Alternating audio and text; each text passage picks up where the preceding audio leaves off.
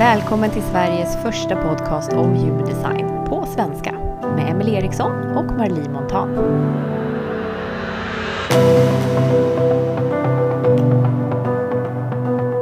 Hallå, hallå! Hej! Hur är läget? Det är bra. Taggad och peppad för ett nytt jättekul avsnitt. Jag med. Och jag känner att vi har, alltså energinivån är typ hög idag. Ja, faktiskt. Jag har gått och varit så här små i hela veckan, men igår Mm. så hände det någonting och nu det liksom ligger kvar i mig känner jag. Det är, Mm. det är vår i min själ och kropp. Åh, vad underbart. Nej, men, och jag, jag känner det för min egen del också, för det känns verkligen som att jag har sagt varenda avsnitt, typ så här, det är sådär, jag är i en svacka just nu. så det känns ju skönt att kunna få ja, men bjuda på, på lite, eh, lite gladare och högre energi. Det är skönt. skönt att känna på de känslorna också. Ja, man Mm. behöver en kombination. Mm. Mm. Du, eh, idag så ska vi prata lite om några teman som vi är extra intresserade och engagerade i just nu. Mm. Och um, ska vi börja med det som vi har pratat om ganska många gånger innan vi har börjat podda du och jag, nämligen projektorn.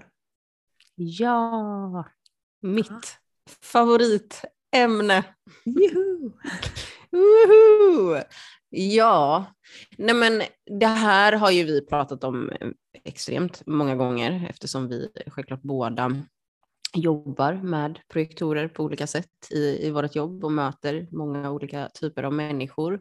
Och jag som är projektor själv känner ju verkligen att jag brinner väldigt mycket för alla projektorer där ute för att det känns som att det är så många som är extremt vilsna.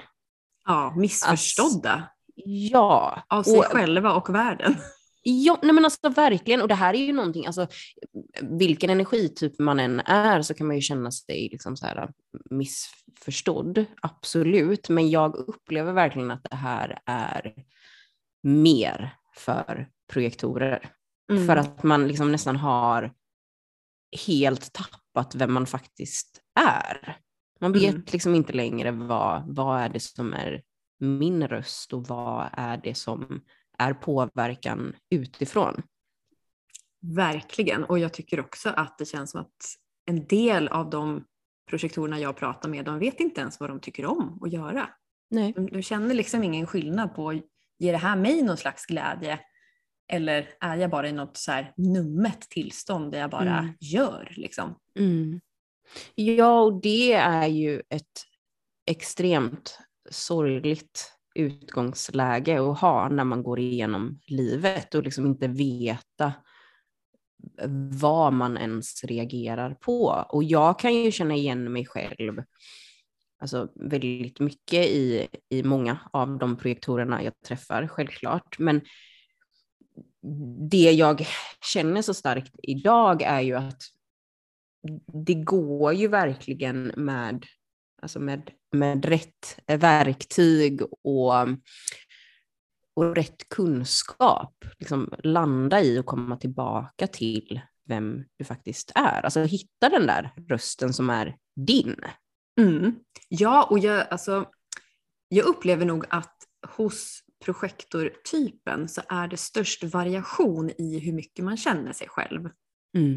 För att Mm. vissa, vissa av dem jag har på reading är helt, alltså, alltså jag blir helt imponerad över hur mycket de kan av sig själva och hur mycket Mm. visdom de har om vem de är och vem de inte är och har kanske tagit också val genom livet som har gått lite emot normen för att de Mm. har vågat lita på eh, sin inre röst. Mm.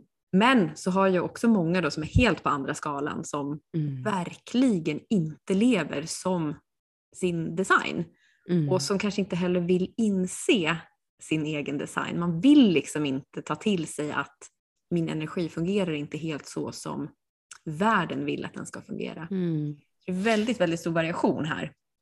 Verkligen, alltså, och det där upplever jag också. Och sen att den här ja, men, bitterheten, men också det här att aha, det var ju klart jag var en projektor. Det där som känns så tråkigt, nu är jag den där personen som inte har någon energi. Alltså att man ens reagerar på det sättet säger ju väldigt mycket om alltså, vem man egentligen vet att man är. Sen är det ju jättesvårt när man har levt ett liv, ett helt liv på ett visst sätt. Mm. Att någon helt plötsligt ska vara så här, men det här, det här är du och du har inte den här stabil, stabiliteten i din energi till exempel. Och ja, du behöver vänta på inbjudan och så vidare som kan kännas men, som ett straff? Ja men, ja, men verkligen. Att man nästan blir irriterad på så här, jaha, var det, var det det här jag skulle få höra nu när jag ska liksom få lära känna mig själv? Ja. Men det är ju verkligen inte det. Det är inte, det är inte det det handlar om överhuvudtaget, utan alltså, det handlar ju om att, om att få, få utgå från sig själv och känna den här tilliten. Ja. Alltså, för det är den som inte finns. Ja, tilliten och, och tålamodet också. Tål, mm. Alltså det att våga följa sin strategi som projektor mm. och lyssna mm. på sin inre auktoritet. Det kräver ju både tillit och tålamod. För det, mm. det, är inte så att du kanske ser skillnad på en dag eller en vecka, utan du måste eh, faktiskt nej. våga experimentera en stund. Mm. Och sen alla projektorer som jag har pratat med som har gjort det upplever ju att de får ett så otroligt mycket bättre liv. Ja, nej men alltså det är ju anledningen till att jag är så lyrisk alltså idag och kan sitta här och bara, men gud, jag vill, jag vill liksom guida alla projektorer, kom till mig. Eh, och alla kanske inte vill guidas av mig, men jag, alltså jag känner verkligen så starkt för att jag vet att det är möjligt. Ja. Det tar lite tid, men det är möjligt. Och det är mm. inte lätt. Alltså, det är så här, jag kan verkligen låta många gånger, både i podden och kanske på min Instagram, som att så här, men gud, det har varit så fantastiskt sen jag liksom hittade human design och det har varit skitlätt. Det har det absolut inte varit. Det har varit skittufft och det är fortfarande tufft många gånger. För mm. att när man är sann mot sig själv så alltså när man har öppnat den dörren så går det heller liksom inte att, att stänga den, eh, känner jag väldigt mycket. Så då är det liksom en ständig utveckling hela tiden. Ja. Men det är ju alltså... Det är växtverk hela det vägen. Är, det är växtverk, men det är så värt det. Mm. Och ni som är projektorer, ni är ju här för att leva mer ett lyxliv. Mm. Alltså ni ska inte hålla på och jobba åtta timmar varje dag. Alltså, jag tänker så här, ni har ju fått en gåva som gör att ni kan vara otroligt effektiva när ni väl mm. jobbar. Mm. Men den här effektiviteten den fungerar ju mer liksom i sprinter. Mm. Och, Precis. och om det var så att ni då som har fått den här gåvan, om ni i tillägg hade haft uthålligheten, då hade ju ni varit någon slags jävla superhumans. Det hade ju varit fusk för oss andra. Ja. Så, där, alltså, så, så måste man ju se på det. Ja, ni har fått en gåva, alltså den här effektiviteten och er naturliga enkelhet för att se hur energi kan styras och ändras och hur system fungerar. Mm. Men då har ni liksom på andra sidan då fått den här att ni kan inte jobba hur länge som helst utan mm. ni behöver också pauser. Men mm. då kan ni ju se till att lyxa de pauserna då. Ja, jag tänkte precis. Och, ja, istället för att sitta och liksom tycka att man är dålig för att man inte kan jobba hela tiden. Mm. Ja. ja, och sen, sen är det väl egentligen inte ens från, från början att tycka att man är dålig för att man inte kan jobba hela tiden, utan man vet inget annat. Eller jag ska säga, jag visste inget annat. Mm. Det är ju det som är också nu när jag är så här, bara, gud det är så skönt när saker är lätt och lyxigt. Alltså det är typ min känsla som jag går på hela tiden nu när jag gör saker. Jag bara, känns det lätt? Känns det lyxigt? Ja men skitbra, det är det här jag vill göra. Ja. Alltså jag för två år sedan skulle varit så här, vad är jobbigast typ? För det är där jag kommer få ut någonting. Ja, ja. Och det är ju alltså rak, alltså det är sådana motpoler så jag kan inte ens typ ta in i mitt huvud att jag faktiskt har gjort den här resan. Mm. För det är liksom så mitt liv har sett ut och det har inte varit att jag har valt att inte sitta still, det har jag ju gjort no någon gång så, men mm. det, jag har ju också varit men fast i egentligen att jag inte har vetat något annat. Ja. Jag tänkte så här, det här är min verklighet. Det är så här samhället ser ut. Det här är normer, strukturer. Man ska göra på det här sättet. Annars är man en person som lever utanför samhället. Och hur ska det gå? Mm. Jag tror att det är jättemånga som inte ens har tänkt tanken att det går att leva på ett annat sätt. Nej, nej. Och det är ju alltså, bara det här skavet. Jag tycker det är så viktigt att bara så här, känna in lite. Det som skaver, gör det av en anledning. Ja. Oavsett hur man så här, nej men jag kanske ändå har det bra eller jag borde ändå vara nöjd eller jag har ändå det här, den här karriären som jag drömde om någon gång eller familjen eller vad det än är. Men om det är någonting som skaver så Mm. gör det det av en anledning. Mm. Och Det, bara det är ju värt att så här, undersöka och titta närmare på. Vad är det jag längtar efter egentligen? Och varför längtar jag efter de här sakerna? Ja, det, och är ju varf- inget, ja, det är inget hittepå, alltså den här känslan. Nej, precis. Och varför fortsätter jag att göra saker som egentligen känns fel? Mm. Vad är det för rädslor som styr mig, så att, som Mm. gör att jag inte vågar göra de här sakerna som jag egentligen Mm. känner är rätt för mig? Mm. Ja, alltså typ världens bästa fråga. Hade du, hade du frågat mig det för typ två år sedan så hade jag bara, va? Förstår inte vad du menar. Men det är ju klart att jag var ju livrädd. Alltså livrädd för att gå emot norm, livrädd för vad andra skulle tycka, att jag då typ sa upp mig från ja, men, ja, den här karriären som jag hade skapat och, och vad skulle hända liksom mycket så här utifrån. Alltså jag skulle verkligen säga att det, den största tyngden var ju egentligen vad, vad andra skulle säga och, och tycka. Mm. Och jag tror att det är jättemånga, inte bara projektorer, men jättemånga människor som går med de här rädslorna. Men de vet inte ens om att de är rädda.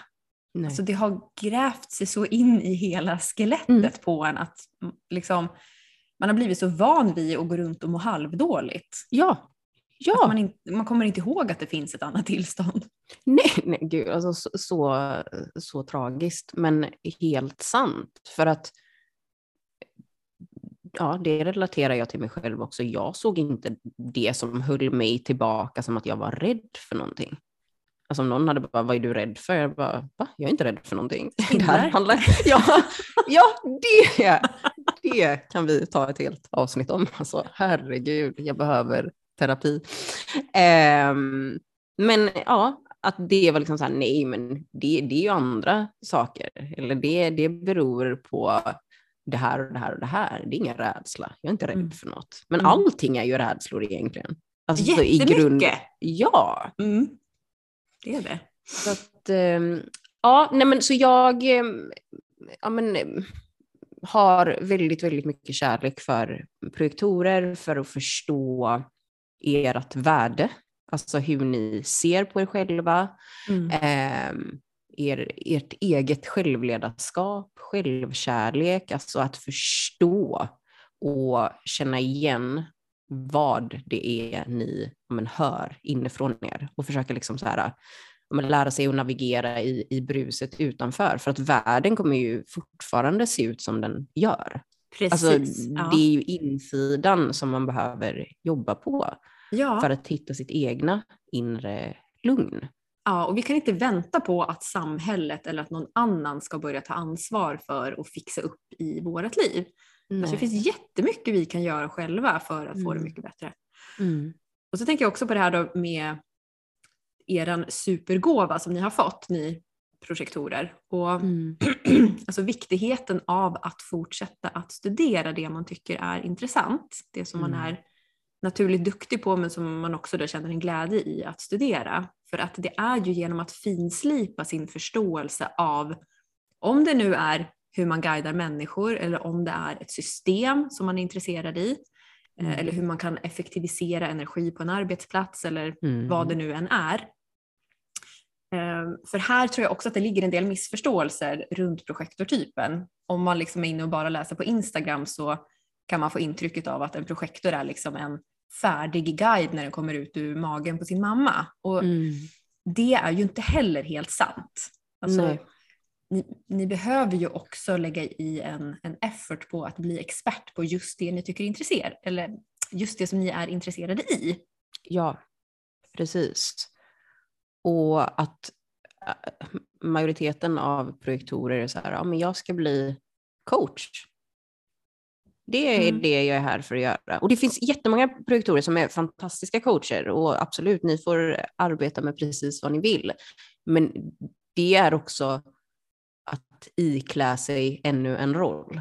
Ja, det är det. Och här också är det ju otroligt viktigt om man ska jobba med andra människor att man då också gör jobben med sig själv först.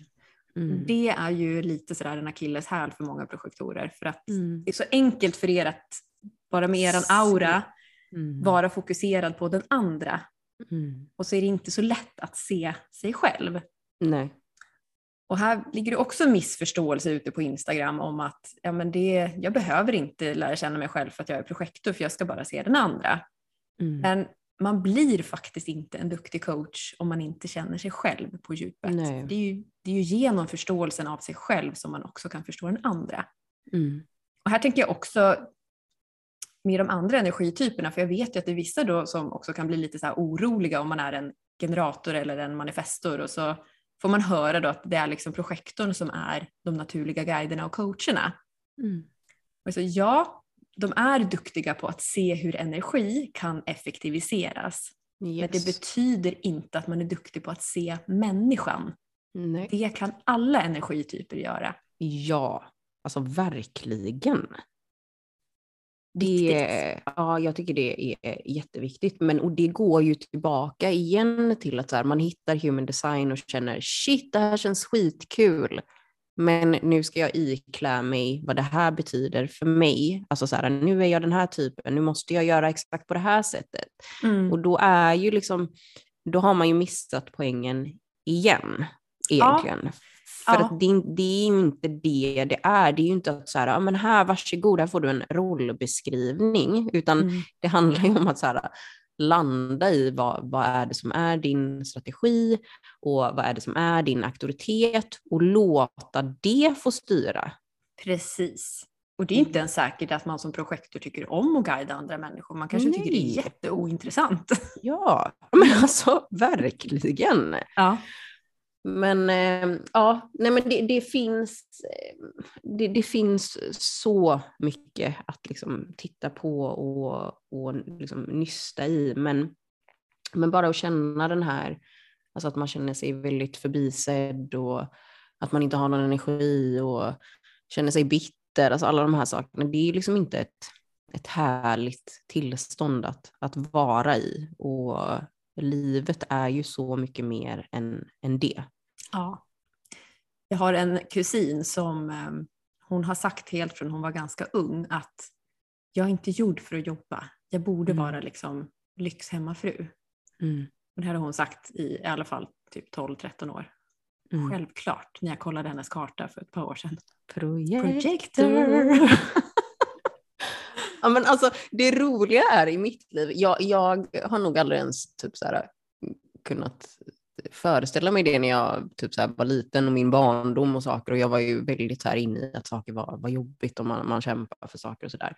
Men jag har ju alltid haft en, alltså älskat typ så här lyx och flärd och typ mamma har ju alltid sagt så, här, vem är du? Du är inte mitt barn. alltså, och jag bara, jag vet, alltså, ver- alltså med allt, typ så här, dras till jättedyra saker. Till exempel. Det handlar inte om att jag här, måste köpa saker för att de är dyra, men det är som att det är bara, gud, jag, vill- jag vill bara oh, ha en massa saker och typ njuta. Alltså Ja, det här med lätthet. Ja. Ja, och det handlar inte så här att jag måste köpa massa saker, men typ så här kunna ligga på en, på en solstol och bara, bara göra ingenting. Mm. Gud, nu slog det mig också. Min mamma som är projektor, hon har till och med tatuerat in livsnjutare Nej. innan hon visste att hon var projektor.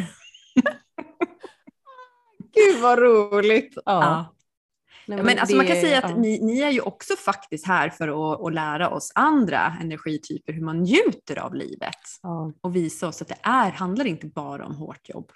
Mm. Ja, och det är ju lite det, alltså när en projektor lever i sin design och liksom är i, i balans så kan många andra undra hur det ser så enkelt ut. Hur Ja. får den här projektorn det här att se så jädra enkelt ut? Vad är det de gör? Mm. Det är oftast en, en projektor som, ja, som lever i sin design. Mm. Faktiskt. Och det är, det är väldigt intressant. Men du, eh, vi har ju snackat lite om att du kanske också ska starta upp en typ Projector Empowerment-grupp. Ja, gud, jag har... Hur går det med de planerna?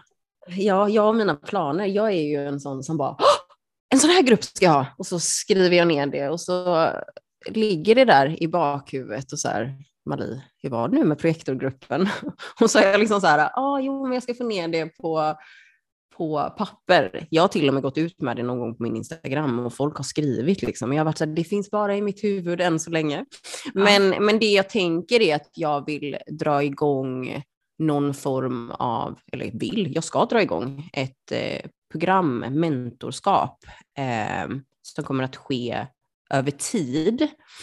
Eh, och det jag liksom vill i det här är att jag vill, alltså jag vill vara med på, på resan för de här projektorerna egentligen. Alltså från att så här, vem, vem är du idag och vem är du här för att vara? Mm. Alltså, och liksom gå igenom alla de här alltså stegen eh, Mm. med de här personerna då som känner sig manade eller som känner att de är, de är väldigt trötta på att kanske må som, som de gör just nu. Och det, är så här, Mm. det, det, kommer inte komma, det kommer inte komma någon människa hem till dig och knacka på dörren och liksom erbjuda dig en lösning, utan man behöver ta tag i de här sakerna själv Ja. om det är så att man, om man är redo för en, en livsförändring helt enkelt. ja. Gud vad härligt. Och ja, nej men det känns eh, skitkul och känns väldigt eh, rätt. Ja, För jag jag är väldigt jag, glad för Ja. att du gör det som är projektor. ja, tack. För det tror jag nästan Ja. att man måste vara. Man måste ha känt själv vad den förändringen har gjort med ens liv och ens kropp och ens själ. Ja, nej men alltså verkligen. Och jag är så här, jag, även om jag mm, pratar med massa andra energityper dagligen, jag, jag hade liksom inte startat ett, ett program för någon annan typ djupgående på det här sättet, liksom, om jag inte har den erfarenheten själv. Mm. Och, um, nej, och det här det, det känns jättefint och det känns verkligen eh, rätt nu att få, få göra det här. Så det känns Kul. skitkul. Jag ska skicka alla projektorer som är intresserade. Ja. Skicka, dem, skicka dem vidare till dig. Skicka hit dem. Nej, jättekul. Ja, bra. Mm. Härligt. Men från projektorer till Emelies Mitt favorit. favorittema just nu. Ja, Ja. jag också är ju, kan ju nörda in mig lite så här från, från eh, en tid till en annan på olika. Saker. Jag är ju en fem etta så den här ettan i min profil älskar ju när jag har tid till att verkligen gå djupet på ett Mm. tema. Mm. Och just nu så är det ju för att jag ska snart, eller jag håller faktiskt en sex veckors kurs redan i Norge i energicentren och portarna. Men jag ska starta upp det här i Sverige också i slutet på mars. Så ja, energicentren är, det är mitt stora fokusområde just nu. Och det, Mm. alltså det är så, förlåt nu ska jag svära, men det är så jävla mindblowing Mm. när man liksom har hållit på med det här i många år och så går man tillbaka ner på detaljnivå när man kanske har hållit på lite mer ur ett så här helhetligt perspektiv en stund. Mm. Och så bara upptäcker du nya lager hela tiden Mm. som du bara what? Mm. Och herregud, tänk om vi visste det här om oss själva. Alltså världen Mm. hade sett så annorlunda ut. om vi hade- Ja. Alltså förstått bara energicentren. Alltså ver- så här, Mm. verkligen tagit in över oss. Vad betyder det att jag blir påverkad av en annans emotioner till exempel? Mm. Så det skulle jag vilja prata lite mer om. Ja, jag tycker det här låter jätteintressant. Och vilken gåva till oss i Sverige att få kunna ta del av den här kursen. Ja, alla, alla som är intresserade i ett, ett djupdyk, ni ska Mm. få massa, massa mat, massa kött på benen. Ja, nej men alltså verkligen. Och det finns ju så mycket värdefull information här. Så det är, alltså det är ett eh, jättebra område att liksom djupdyka i. ja, man kan komma tillbaka till det under många, många år faktiskt. Eh, Ja. Men jag tänkte jag skulle berätta lite om, om en sak som jag har upptäckt. Då. ja, ja. Eh, För att vi har ju tre, jag har pratat lite om det här i en live på Instagram också, men, eh, men jag tänkte vi kan prata lite om det du och jag också. Mm. Eh, Och det är våra tre medvetandecenter som vi har i kroppsgrafen. För att det, vi tror ju kanske ofta att vi bara har ett medvetande och att det sitter då uppe i huvudet, alltså vårt Mm. mentala medvetande. Och i Human Design så har vi ju ett sånt här energicenter som handlar om vårt mentala medvetande som heter Ajna-centret. Mm. Och det här är det centret som har styrt oss liksom, de kanske senaste, inte vet jag, 10 000 åren. Det är i alla fall många tusen år som liksom, det är vår hjärna, den har utvecklats jättefort. Och Mm. eh, den är ju väldigt så här, som du brukar säga, analytisk och den ser målriktat, hur ska vi överleva, hur ska vi vara trygga, hur kan vi skaffa oss mer, eh, hur kan vi fortsätta växa. Det är liksom dens funktion. Mm. Så har vi ju ett annat medvetandecenter som är mycket, mycket äldre, som är mjälten. Där du har din inre auktoritet. Mm. Mm. Precis. Och här ligger våra, både våra djuriska instinkter men också vår intuition. Mm. Och intuitionen den handlar ju mer om visdom. Mm. Och alltså intuition, om vi bara ska liksom prata lite om det först, för det vet jag att du också är lite av en expert på Marlie. Hur skulle du förklara, vad är intuitionen? Vad är det för ett medvetande i oss? Ehm, Jag skulle säga att intuitionen är den väldigt subtila inre känslan. Så är det för mig. För vissa kan det säkert vara en röst också, men den är absolut väldigt fysisk, alltså i, eller väldigt fysisk, nu sa jag helt fel, utan att den är i kroppen menar jag, den är absolut inte fysisk. Men att man behöver vara i sin kropp för att faktiskt känna in den här intuitionen. Och den tar in ifrån våra fem sinnen, liksom, så att det är så här ofiltrerat du får till dig egentligen för ditt liksom så här, men, välmående och din säkerhet. Och jag kan ju känna den här, alltså hur det är för mig, allt ifrån att typ res dit, gå dit. Eh, den personen är oärlig. Alltså Mm. jag bara känner saker. Mm. Och det här kan komma i tid och otid, men det kommer väldigt liksom plötsligt, spontant. Och det är bara en gång jag känner det här. Mm. Och det här är ju då väldigt intressant eftersom vi inte har så mycket tillit till oss själva. När vi då känner en sak en gång och man är så här, men gud, kände jag verkligen det här? Och så kan man ju inte framkalla det här igen. Nej. Och så kopplar man ju då in sitt, men det logiska och det analytiska och så oftast då så landar man i någonting som är något helt annat beslut än det man först kände. Ja. Eh, men ja, det är jätteintressant. ja, och både du och jag har ju vårt mjältcenter definierat. Så att vi har liksom en stabil känsla av vår egen intuition. Den, Mm. den känns ganska lik ut i oss när vi väl har fått Yes. tag på den. Och det här kan ju också vara, alltså, en sak är ju att det, för dig då så handlar det ju om vilka val du tar. Mm. Jag har ju en annan inre auktoritet men jag kan fortfarande få information från min intuition. Mm. Men det gäller ju också för mig att jag är närvarande i ögonblicket, här och nu.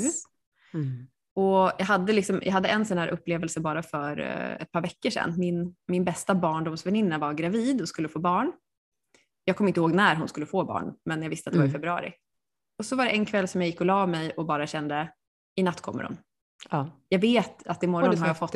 Ja, jag bara Mm. vet. Och, det, och den, alltså den rösten är så, den Mm. är så subtil, ja, men den är där. men den är där. Ja. Och så vaknade jag på morgonen och den första, det första som slog in i mig också var okej, när du tittar på din telefon nu så kommer du ha fått ett sms Yes. med en bild på den här bebisen. Mm. Tittar jag på telefonen, inget Mm. sms där. Nej. Så jag bara okej, men då, jag skriver ett meddelande till henne och bara berättar det här för kanske hon kommer idag då. Ja. Jag skrev det och så skickade det till henne och så gick jag in på Facebook. Och En där, bild! på Messenger har hon skickat Ja. typ så här halv ett på natten. Här är hon. Ja!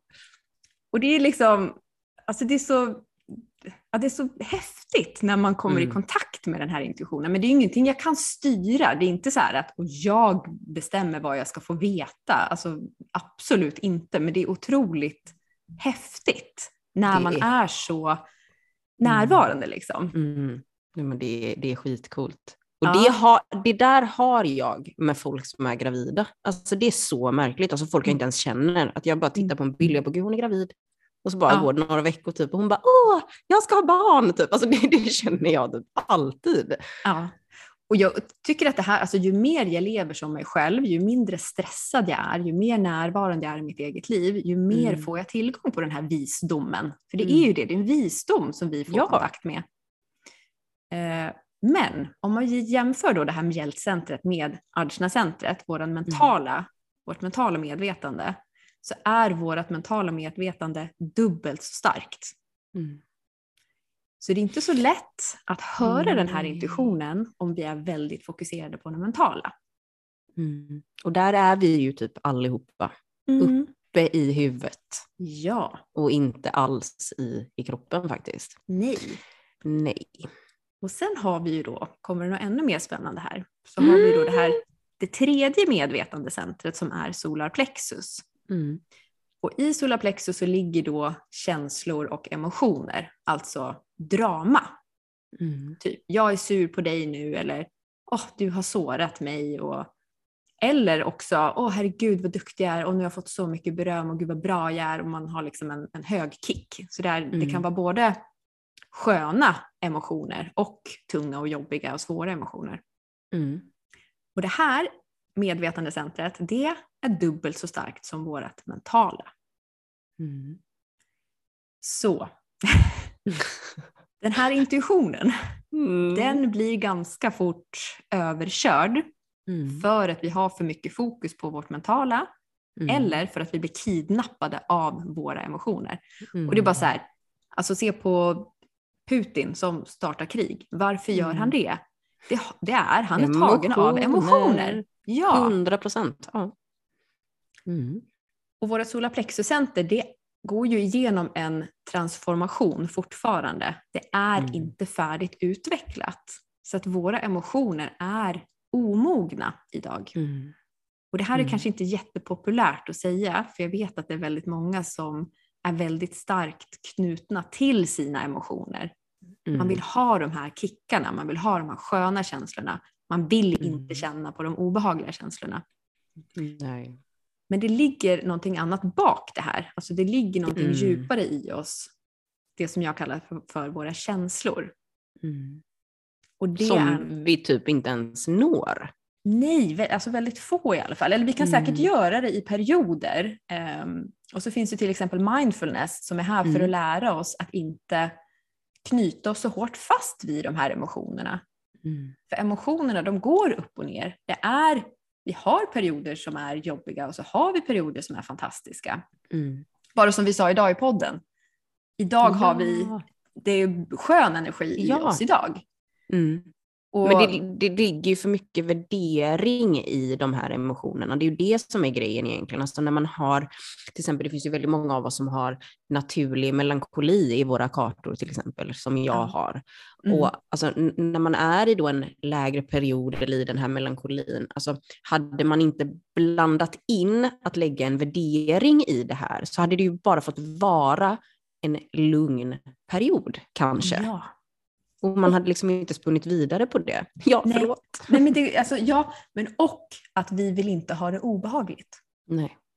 Vi vill bara Mm. ha det behagligt. Mm. Vi är lite bortskämda där. Eh, ja. Ja. Men, och, ja, och det där är så intressant också. Man bara, hade vi ens vetat vad som bara var behagligt om vi aldrig kände obehag? Nej, det hade vi ju inte. Nej. Nej. Och vi tål faktiskt väldigt mycket mer obehag än vad vi förstår. Eh, ja. Alltså vi gör det. Och, alltså, och det här låter ju konstigt att prata om det. Det här tror jag nästan att man måste erfara själv för att förstå det. Mm. Eh, men det är att liksom, ska säga, ge sig hän till också de perioderna när det känns som skit. Det är skit Mm. nu. Jag har det skitdåligt. Jag är sjuk eller är trött eller vad det nu än är. Mm. Och inte kämpa emot. Mm. Så blir det också inte lika hemskt. För det är den här Mm. kampen, alltså när vi slåss mot ögonblicket, det gör det bara värre. Mm. Ja, alltså jag bara, ha, här sitter jag och skrattar här med min eh, Gate 28 i min personliga sol. Liksom. Alltså den här striden hela tiden. Ja. Ehm, och det, det handlar ju verkligen exakt om det du säger, att men surrender, liksom, att så här, ta dig förbi det. Mm. För att det är, det är ju, alltså det blir så jobbigt, det tar så mycket energi eh, och man tappar sig själv på vägen där också när man ska hålla på och, och fightas hela tiden. Mm. Och så tänker jag också, vem är det du klagar till? Mm.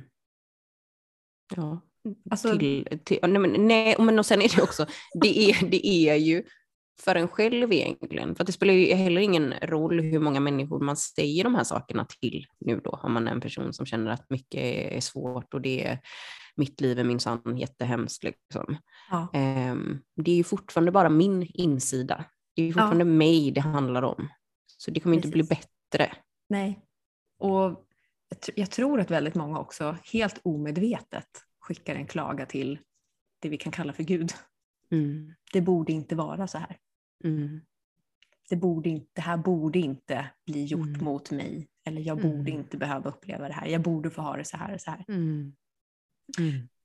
Men tillbaka till det som ligger liksom bakom de här emotionerna i solarplexuscentret. Det här, Yes. som, det här som faktiskt är på väg att komma fram genom den här transformationen.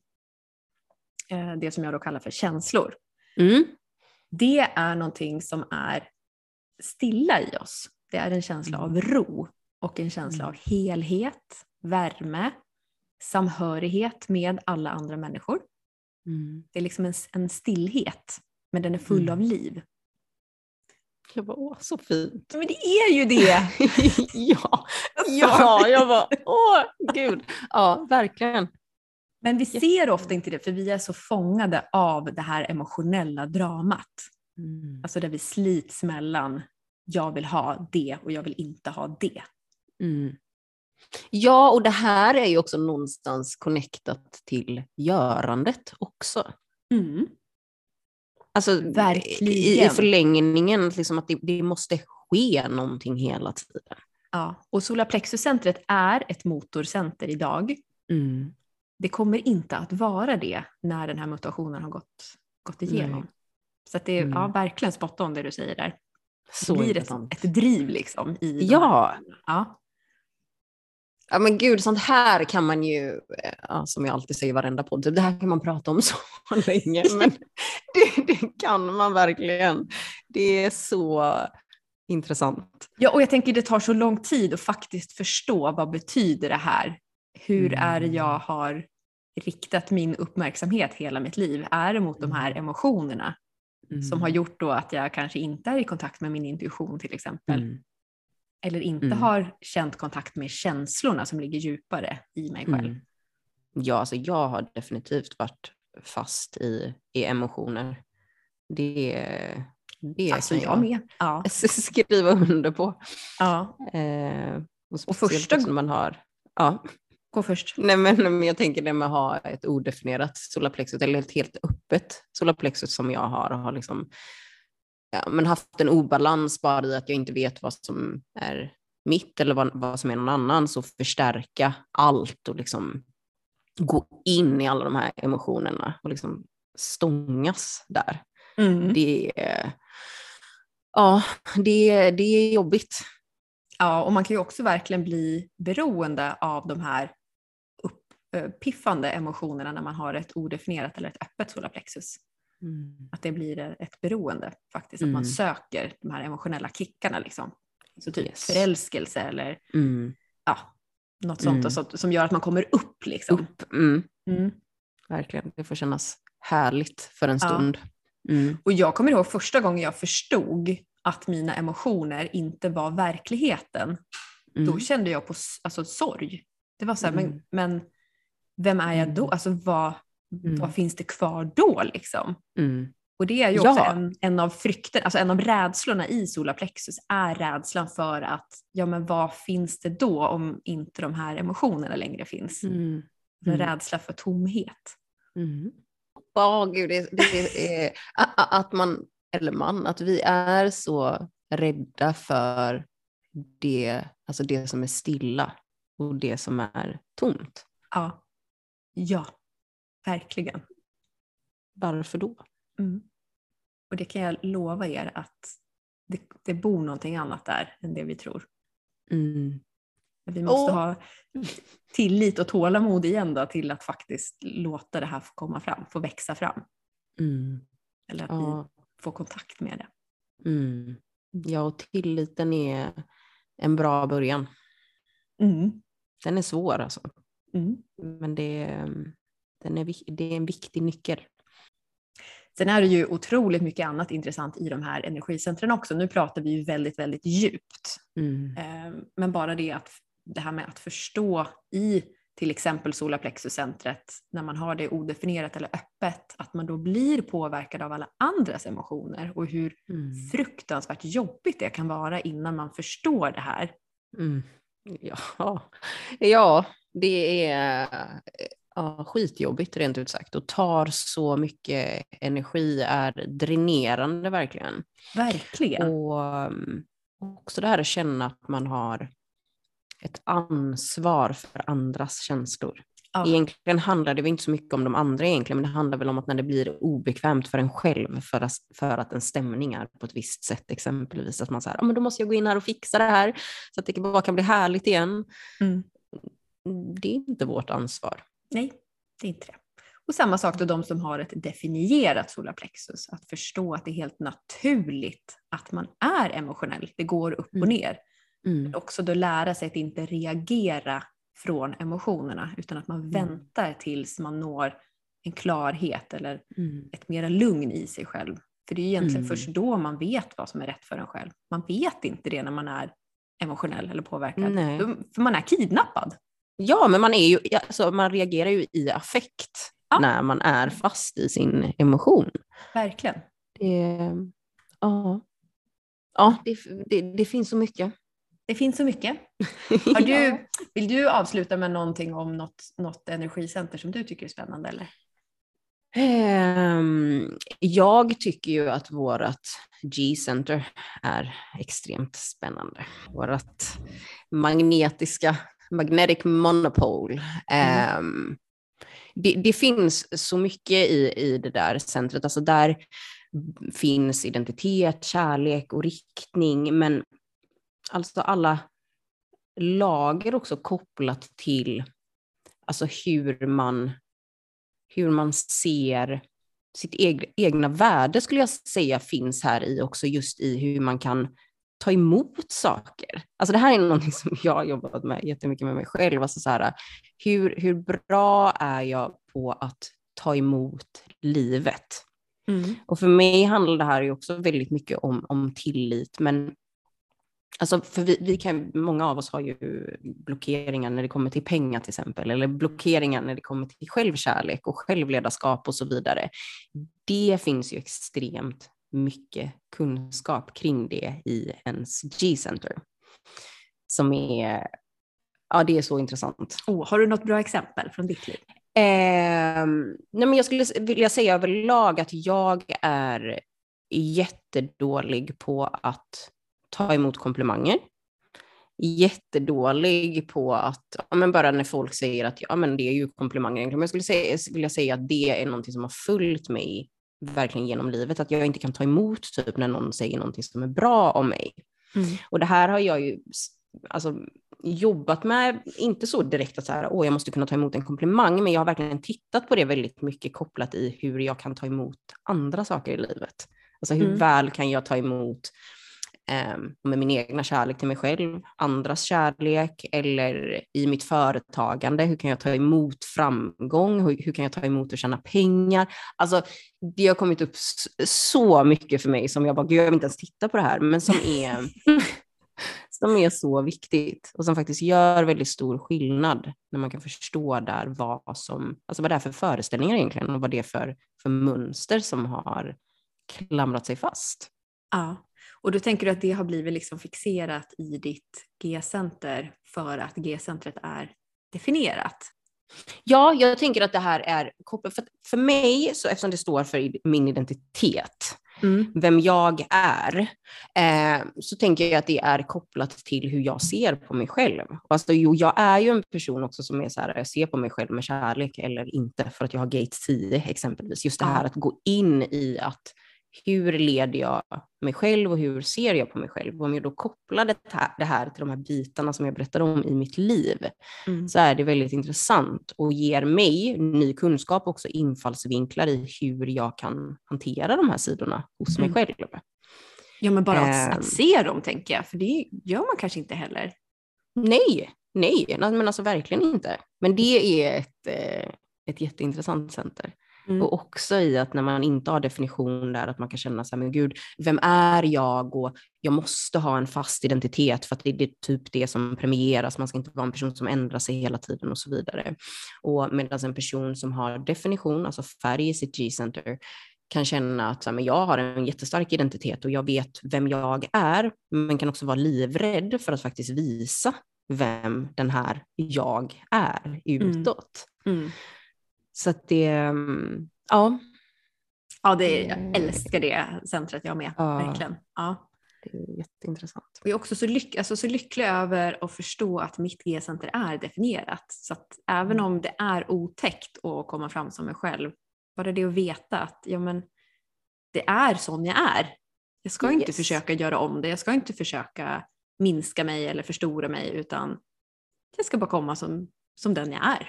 Mm. Det bara är så. Ja, ja, det bara är så. Ja. Och det, ja, nej det är fint. Mm. Det är det verkligen. Mm. Mm. Har du Kul. någonting som du vill säga? Eh, puss och kram. Puss och kram. Tack för idag. Nu säger vi tack för idag. Vi ses vi. nästa vecka igen. Det gör vi. Tack Kram, kram.